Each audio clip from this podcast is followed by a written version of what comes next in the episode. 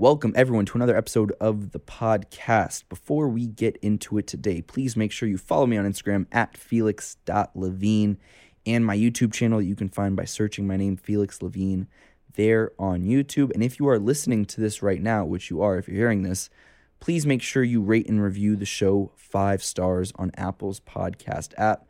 That would mean a lot. I also want to do something a little bit different that I that I haven't done before.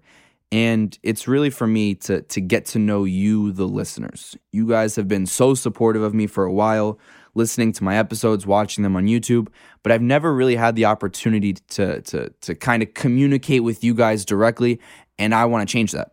So, what I want to start doing is at the beginning of all my episodes, reading out some of your stories, and that could be, you know, things about you. Who are you? What do you do? What do you like about the show? What can be improved about the show? And have that back and forth between some of the people that listen to me because I think that that's really what what it's all about. So you can either go to my website felix-levine.com and find some of my contact information there send me an email or on instagram at felix.levine in the dms i respond to all of them. So send me your stories. I want to get to know you. Let's get it started. Send me your messages and I truly cannot wait to get to know you guys better. And my guest today, he went from being a chicken chopper at Foster Farms to a multi million dollar CEO and now helps people every day with coaching. Please welcome Richard Bliss Brooke.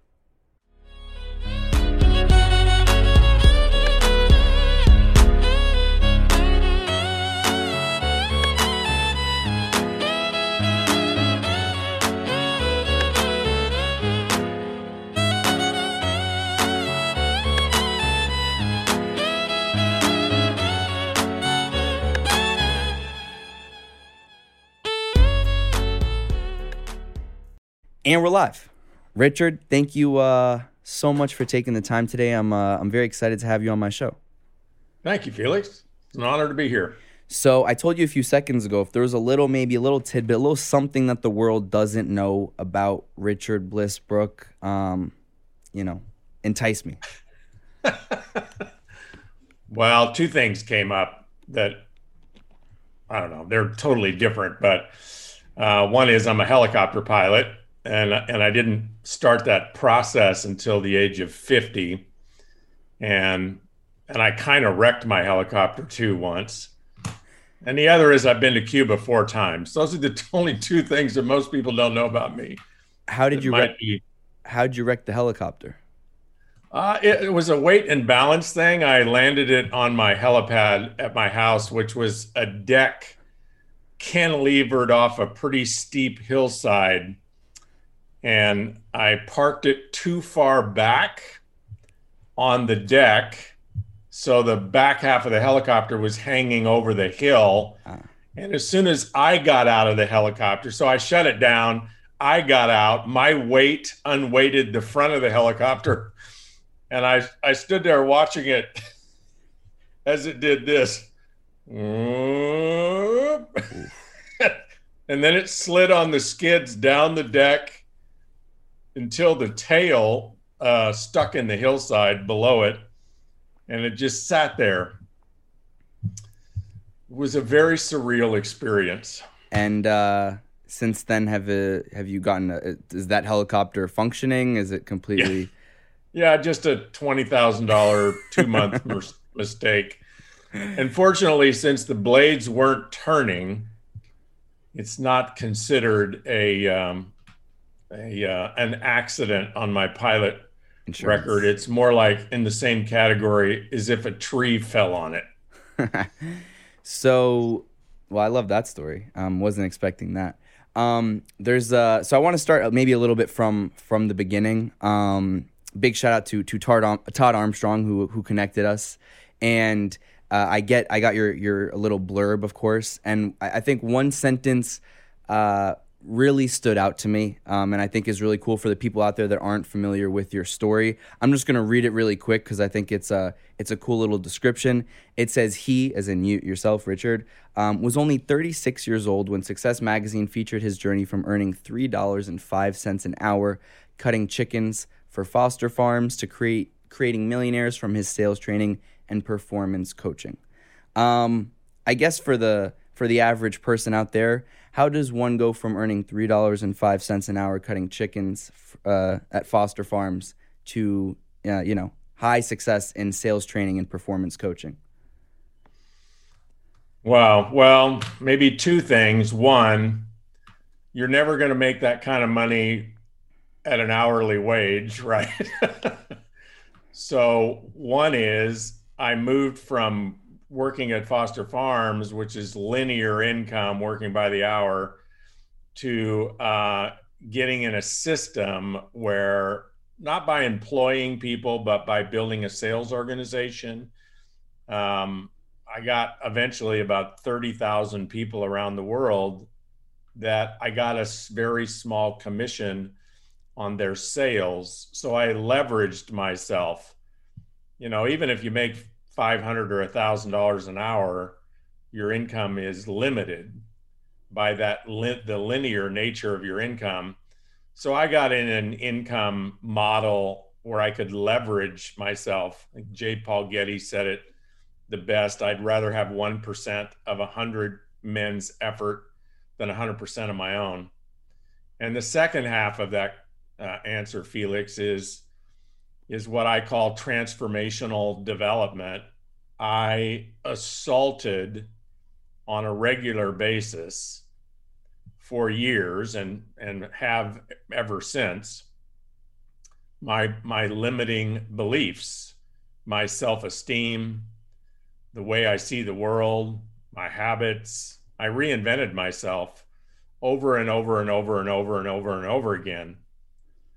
Because although there may not always be a direct correlation, there is a very strong tendency that you and I are going to earn in relationship to the service we provide other people.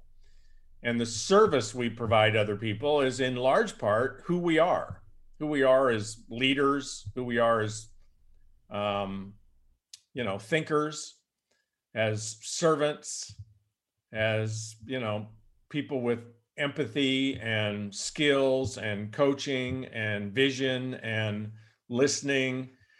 And so, to the degree that who you are benefits other people, perhaps allows other people to earn money or better their lives, then we can earn in accordance with that. So, the guy who worked at the chicken plant was obviously only worth $3.05 an hour to Foster Farms because that's what they paid that position. And I accepted the position.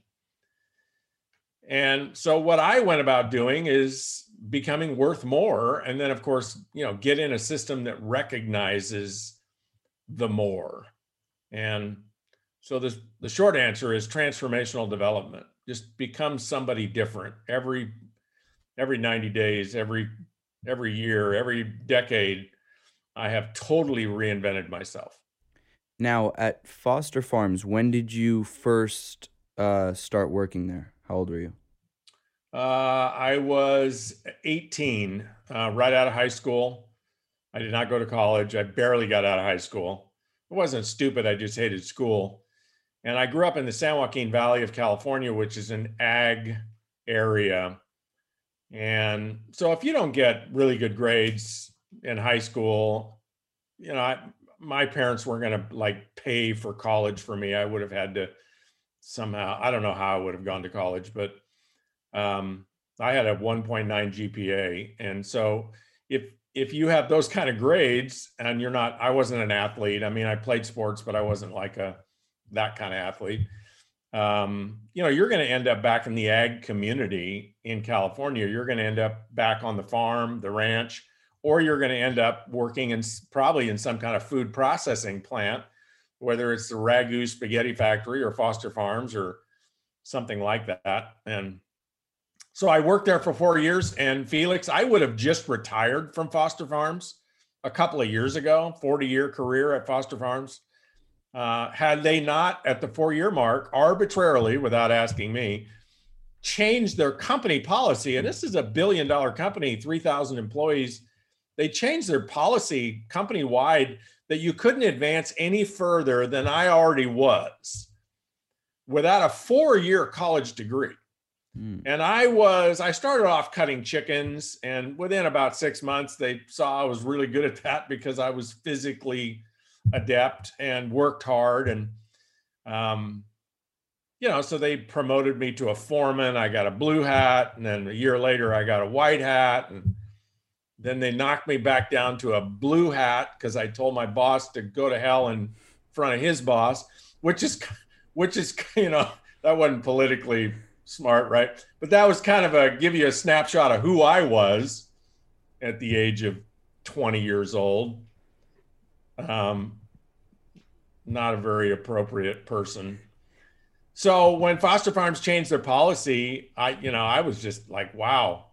But I would have stayed there. I loved it. I loved the people. I loved the the management structure. Um, my role model was the guy who ran the chicken plant, and you know, it's that that would have been my life. You know, I would have ended up in the bar every night like everybody else at Foster Farms, and go hunting on weekends. Did 40 you, years later, you retire on one third of what was never enough for 40 years. Did you ever, uh, during that time, I mean, was the goal for you to, to get out? I mean, did you want another, you know, profession? No, no, I loved it there. I, I planned on being there the rest of my, my career. Um, I mean, the only reason I got out is they changed the policy, so I could not move up in that company, and that and I was you know, I didn't have any coaching on goal setting or career or anything like that, but I, I was just naturally goal oriented. I wanted to continue to move up in the management structure, and their policy blocked that. So I just became open to other opportunities. And so I ended up in business, which is a was a far cry from anything I would have ever chosen. I was not a business person, not an entrepreneur, not a people person, total introvert, didn't even like people, hated salespeople and sales people, like the whole concept of sales. I was I, I grew up in a, on a remote ranch. I didn't grow up around other kids. And so I was very comfortable with animals and nature, but not other people. And the chicken plant kind of was well suited for that because everybody at the chicken plant spoke either Portuguese or Spanish. And so I didn't really have to interact with people, right? You just kind of bark orders, which is different than sales and leadership, right? Sales and leadership and entrepreneurship is not barking orders.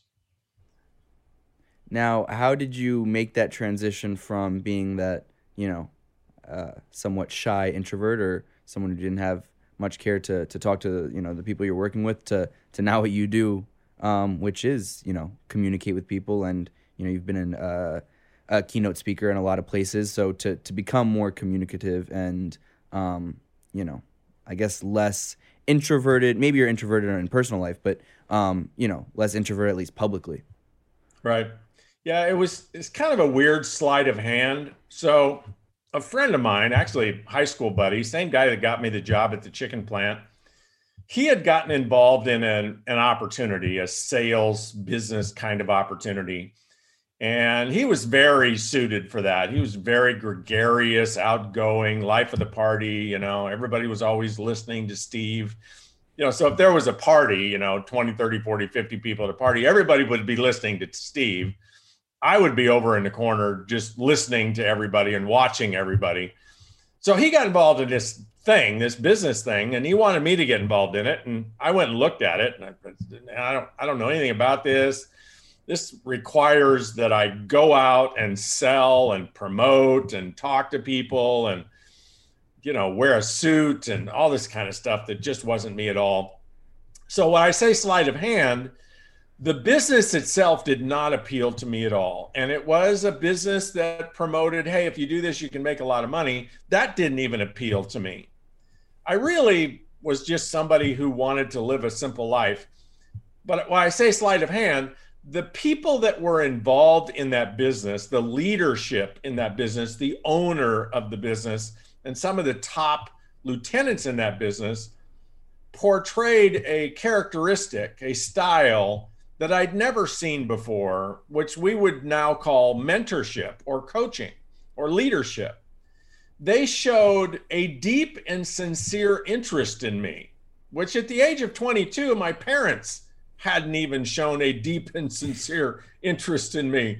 Nobody else had shown a deep and sincere interest in me. And they asked me questions nobody had ever asked me before, like, what do you want to do with your life? Who do you want to be? What do you like about yourself? What would you like to change about yourself? If you could live anywhere in the world, where would you want to live? And I'm thinking, what? I mean, I live in Livingston. It's 11 miles from where I grew up in Merced. I guess somewhere between Livingston and Merced. I don't know. What are you talking about? Live anywhere in the world. I just didn't have that kind of viewpoint. And, you know, for listeners, this was 1977. There was no internet, right? Things were a little simpler back then.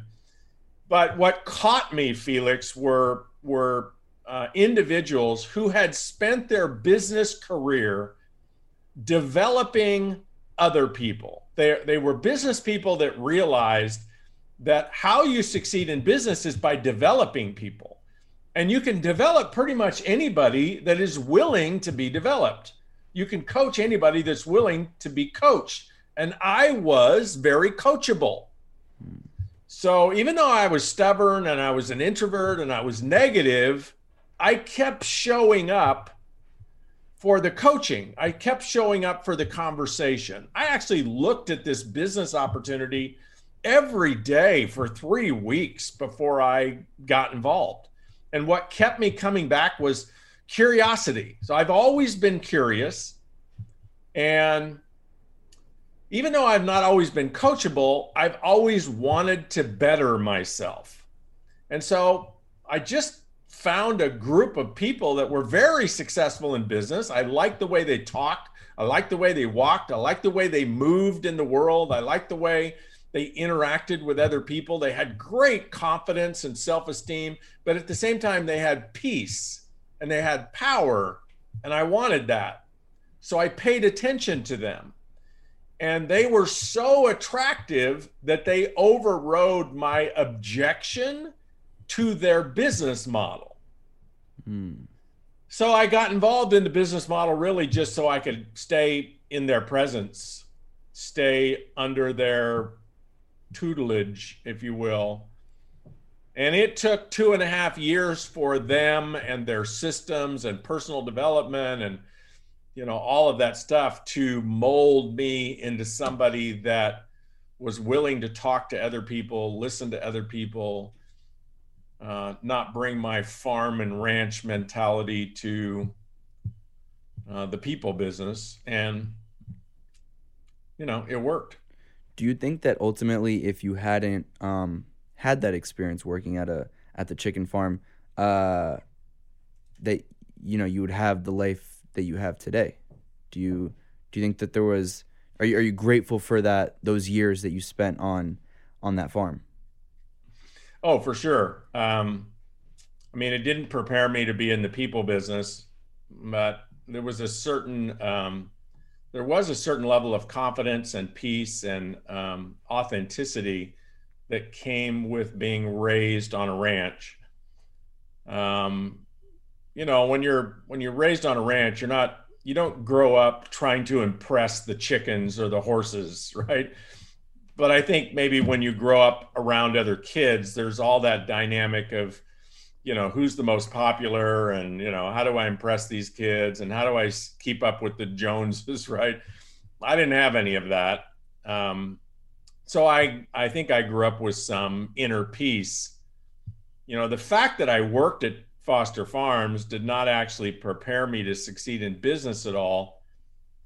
But as you know, Felix, um, you know, with every adversity comes the seed of equal or greater benefit. And some people might see the chicken plant experience for me as an adversity. It actually was my greatest asset. I have made a significant amount of income and created a significant amount of wealth from the chicken plant story. Mm, how so? People love the story. Uh. In fact, uh, I I interviewed the editor of Success Magazine after he interviewed me, and one of the questions I asked him is, "Why me?" I wasn't the most successful person in business. I wasn't the most successful person in my profession. The article was on my profession. They chose me out of I don't know 10 million people, and I wasn't the most successful person in the profession by far. And I asked him why me and he said, "We really like that chicken plant angle." hey, hey, I mean, it's true, and I think it's uh, I think it also is inspiring just because you know, um, I mean, granted, it was a slightly a different time, but not needing to go to college or not needing to go the conventional route to to have success for me is always inspiring whenever you hear it because you know I think a lot of kids and and the way our society is formed these days is to make sure you do, you know, A, B, C so that you can get to D.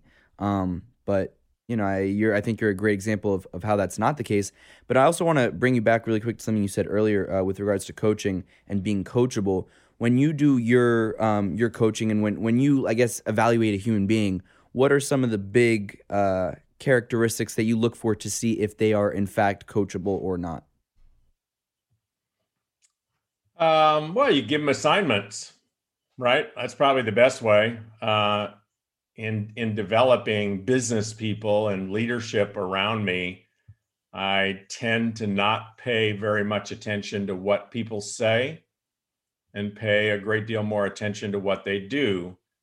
So a lot of people will show up and say, I want this, I want that, I want to make more money, I want to be successful, what whatever, right? People are pretty loose with their lips, but they don't necessarily back it up with action. And people make promises all the time. And, you know, it's like, um, you know, uh, people are like a, a quote that I have is people are absolutely unequivocally committed right up to the moment they're not. Mm. Right. right. They're they're committed to one thing right up to the moment they commit to something else. And so people are fickle in that way. And so when I'm working with somebody, I give them assignments. So, you know, go read this chapter or listen to this, you know, podcast or, you know, do this exercise, write some things down or, you know, go make three sales calls and tomorrow let's talk talk about who you talked to, what they said, what you said. And the people that come back and have actually completed completed the assignment are people I continue to coach, whether they're paying me or not and it's crazy. I'm sure you, you've experienced this. How many times people will throw money and somehow think that throwing money at a course or coaching or or business opportunity is going to result in success. They don't do the work, but they'll throw money at it. Right. So even throwing money at something is not action. It's not the action that produces results. The only thing that produces results is you know what's the strategy that the coach is going to help you with that's going to produce results and are you willing to do that? And what do you and, think what do you think separates the the good uh, quote unquote clients or people that you coach um, from the great ones?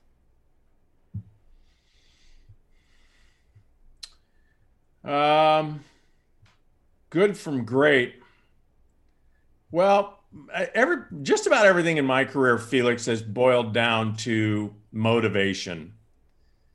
Uh, that's my that's my jam, and and internal motivation, not the kind of motivation that that is created by pursuing being number one or winning a contest or setting records or that kind of stuff. But in my experience, the people that um, ha- live great lives, which doesn't necessarily mean they advance the highest in business or they make the most money or they have the most sculpted body or right? They don't always check all the boxes on the traditional this is the definition of success. My definition of success is like internal peace. Like am i at peace with who I am and what I'm doing with my life. And so the work that I do with people is develop that inner fire, that that inner direction, that find that true north. Like who are you? and and who are you now? Who do you want to be why do you want to be that person? And if you were to be that person how would your life be different? What would you do with your life? What good would would you do with your life? What are you afraid of what are you passionate about it's a thousand questions and the people that i find that go from good to great are the people that are willing to let go of an addiction to proving that they're the best or having to set the records or having to win all the contests. It's kind of an interesting irony that when we have an addiction to winning, the foundation of that addiction is actually a story, a, a personality defining story that we're somehow not enough. Hmm. And we need to spend our life proving that we are. So the people that can go in and reinvent that core childhood story and adopt a belief, a core belief that they are enough, that they are loved, that they do matter, that they are worthy human beings, they find a greater peace and power in living their lives, which includes accomplishment. They move into accomplishment with you know not the frantic addiction the fear of losing or the fear of doing something wrong or the fear of having somebody out somebody else outdo them all that kind of external neurotic motivation burns people out does not endear them to society or their teammates or their family. The people that I find go great are the people that find uh, authenticity and inner peace. And with that comes great power. Do you think that most, I guess, young, aspiring, successful people, if you will, um, need some sort of mentor or, or coaching in their life? Yeah, I, I mean, yeah, absolutely. Um, and and the word need would, you know, that's relative to what you want to accomplish, right? right? So let's say I'm 18 years old and I want to accomplish something. Well, if I already know how to do it, and if I'm already the person that that will do the work that can manifest the result, then I guess I don't need coaching. But coaching is by definition is really designed for people who are taking on something that they don't have the ability to achieve. Mm. They're taking on a project, a goal, an accomplishment, a a reinvention of themselves and they're they recognize, you know what, I've never done this before. I don't know how to do it. Um, and you know, the people that have the conversation, I don't want any help. I'm gonna I'm to do it myself. I'm to figure it out. That's that's also coming from trying to prove something. Right? Those are people who they're trying to prove they don't need help. They don't need coaching, which comes from a lack of self-esteem. Right? Why would we have to prove something unless we had the story deeply embedded that it needed proving? And now we're just going to take a quick break to talk to you about my longtime sponsor in US Wellness Meats. US Wellness Meats has over 400 all natural whole foods in their online store at uswellnessmeats.com. All of their beef, lamb, bison, and dairy products are 100% grass fed and grass finished. They also offer pasture raised heritage pork, free range poultry, and wild caught seafood. They specialize in every single diet under the sun and have hundreds of paleo, keto, whole 30, sugar free, and AIP friendly options.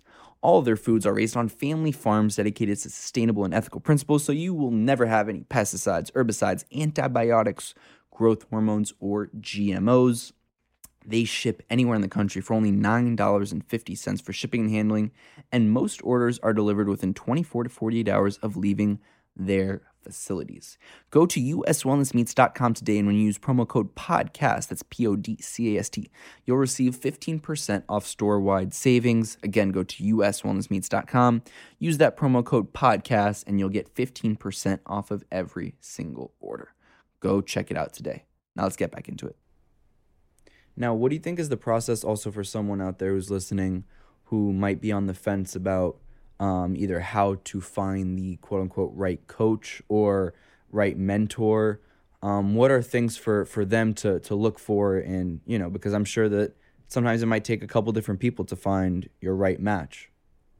Yeah, not only a couple different people to find the right match, but then you might find yourself doing that process every year or two the rest of your life.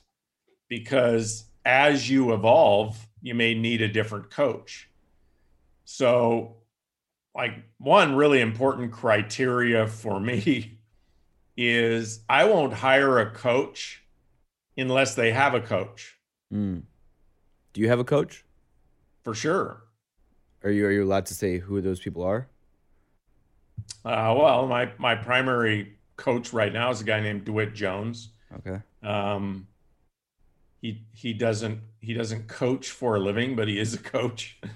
I mean, it's just who he is. Um, what what are some of the things that you at this point in your life um, look for, and you know, in in your coaching? You know, it it just kind of what I was just talking about earlier, where what what he supports me on the most is is staying present to what's the most important thing to me and not getting caught up in competition. So I am by nature a competitive person. I like to achieve things. I like to be the best. I like to accomplish things. And I spent my whole life and career developing an alternative source of power to that, which is more of a peaceful warrior, more of an authentic approach and so, you know, one of the conversations that DeWitt and I have on a regular basis is, you know, why am I pursuing that objective? Why why am I trying to accomplish that? Like what's what's the payoff for that? And what DeWitt listens to is the the authentic nature of my response. Am I coming from trying to prove something? Am I tr- coming from trying to you know be number one which i'm not suggesting that people that operate you know with those kind of goals and that kind of motivation are bad people. My experience is just that when you do things for external motivation for recognition um, for setting records for winning for dominating um, those people don't live great lives. Um, they get burned out and they alienate people around them because the most important thing to them is being number one. And if the most important thing to me is being number one, then everybody around me has to be number two through a hundred, which does not uh, that does not make for a beautiful community, right? Even a profession. So, so I'm in a very competitive profession, and you know I I know who the number one people are in our profession and I would not trade places with them. They live miserable lives. Why? Because their whole life is about beating everyone around them. So they really don't have any authentic friends because nobody wants to be around them because it's always about being number one, right? You know, it doesn't doesn't matter if you're in business or you're in a, you know, there's six buddies that are hanging out playing pool. We don't enjoy being around the buddy who always has to beat everybody. Were you, have you always so, have you? Oh, okay, go ahead. No, that's it. That's it. Have you have you always had this sense of uh, being okay or being at peace with yourself? I mean, I think that's one of the. I mean, I've only talked to you for about thirty minutes now, but I think that's one of the the coolest takeaways that I've gotten is just, um, you know, especially you're in a very highly competitive uh, profession, as you as you said. Um, is to just be at peace with what you bring to the table. You know what you bring to the table. You don't need to prove yourself. Um, have you always been that way, or is that something that you had to to work on? You know, I think I had a piece of that just that came from you know live, growing up in solitude and growing up on the ranch and the farm. Um, but what got triggered is when I moved off the ranch and the farm and into business, and business is very competitive. Um, and and the kind of business that I was in was a sales business, right? It was just all these contests and all this ranking and all these awards and you know um, that just kind of triggers all your competitive nature and we get caught up in that. So, you know, one of the things I noticed about you, Felix, and watching your story, because I've been studying you, is, um, you know, wow, you you chose a very authentic path in developing your brand and your part podcast. You you do it in a very authentic way, and I'm sure you have goals, and you know you want to achieve great things with your podcast.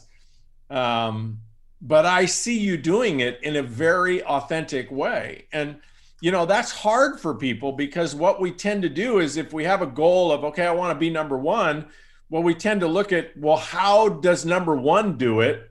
And everybody tends to want to copy the way number one's doing it. And what we could get from really good coaching is, hey, just do you, right? Because if you can perfect doing you, a tribe will beat down your door, mm. an authentic tribe. Will it be as big as number one's tribe? Well, maybe not. But if becoming number one causes you to be inauthentic, to try to be someone else all the time, you're never going to have peace you're never going to have joy because you're going to be living a lie. Hmm. You're you're going to be dressed in clothes that you, you just don't feel comfortable in. And then you're going to be serving clients that you don't really even want to serve. You're going to be speaking messages, interviewing guests.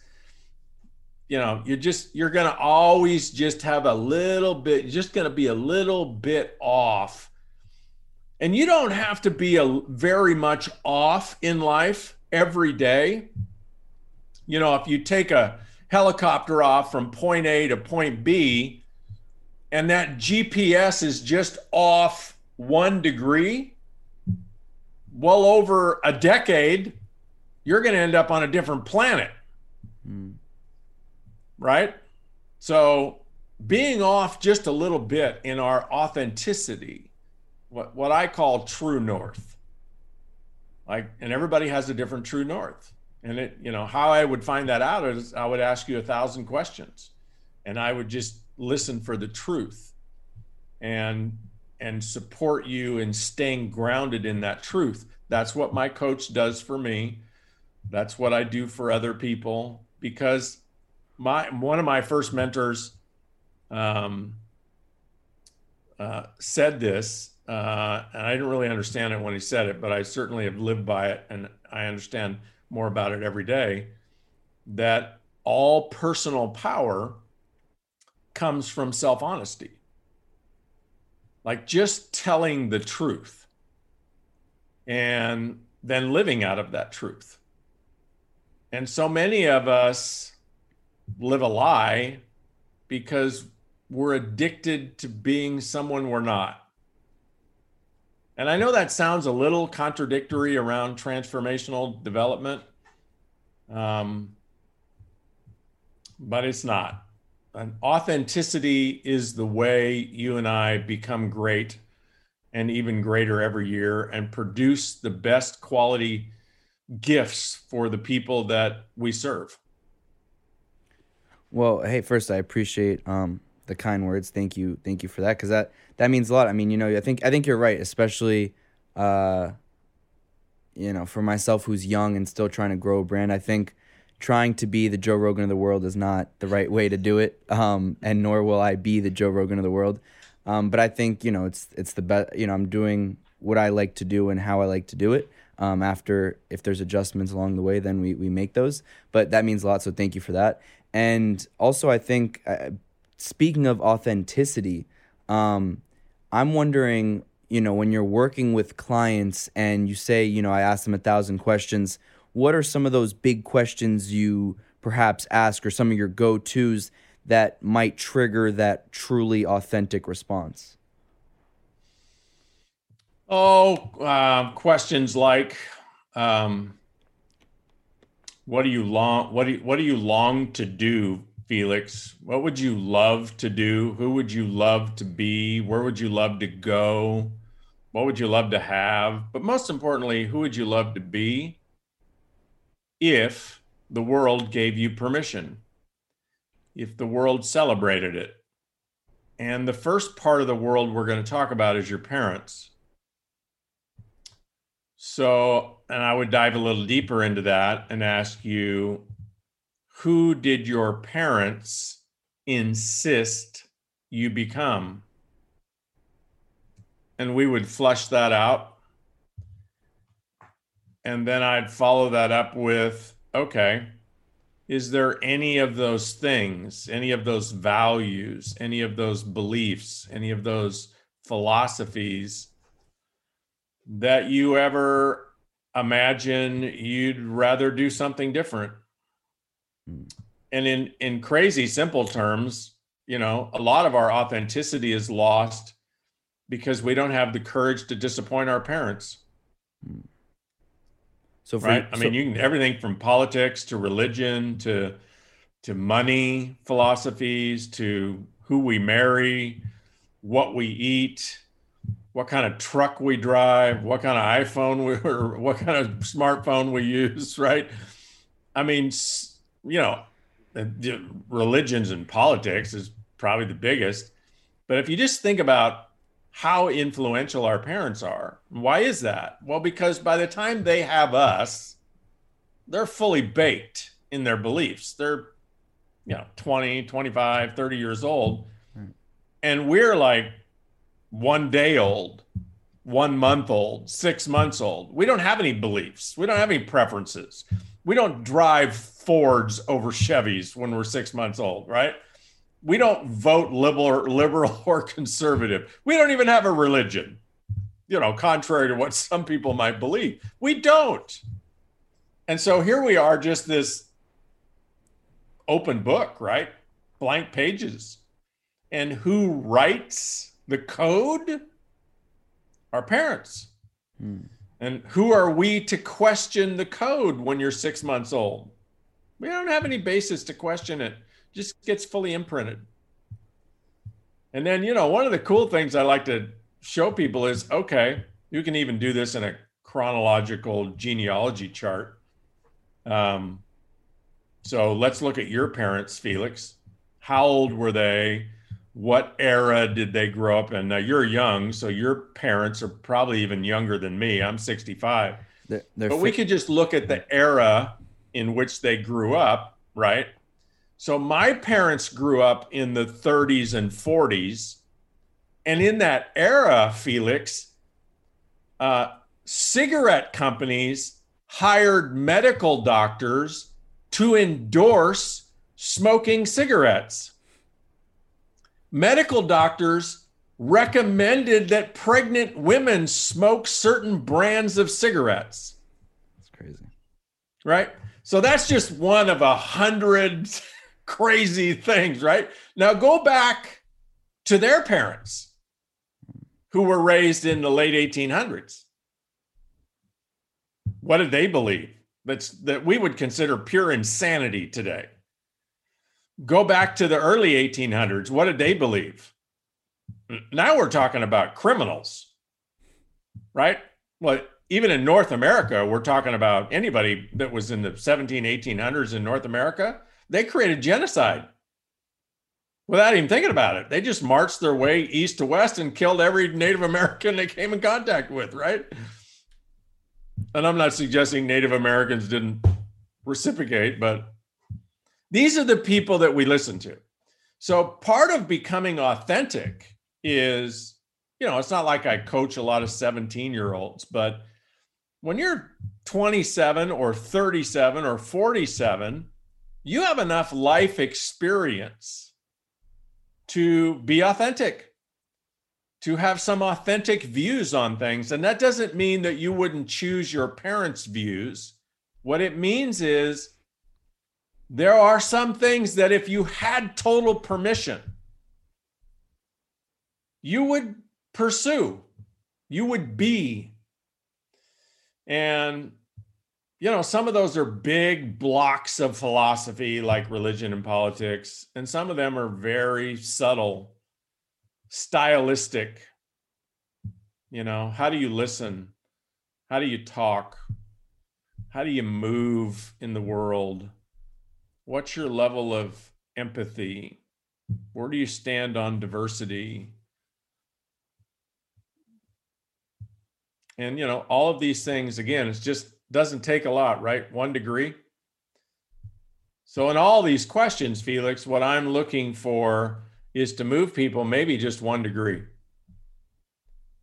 Because over the next 10 years of living a life one degree more authentic, dramatic difference.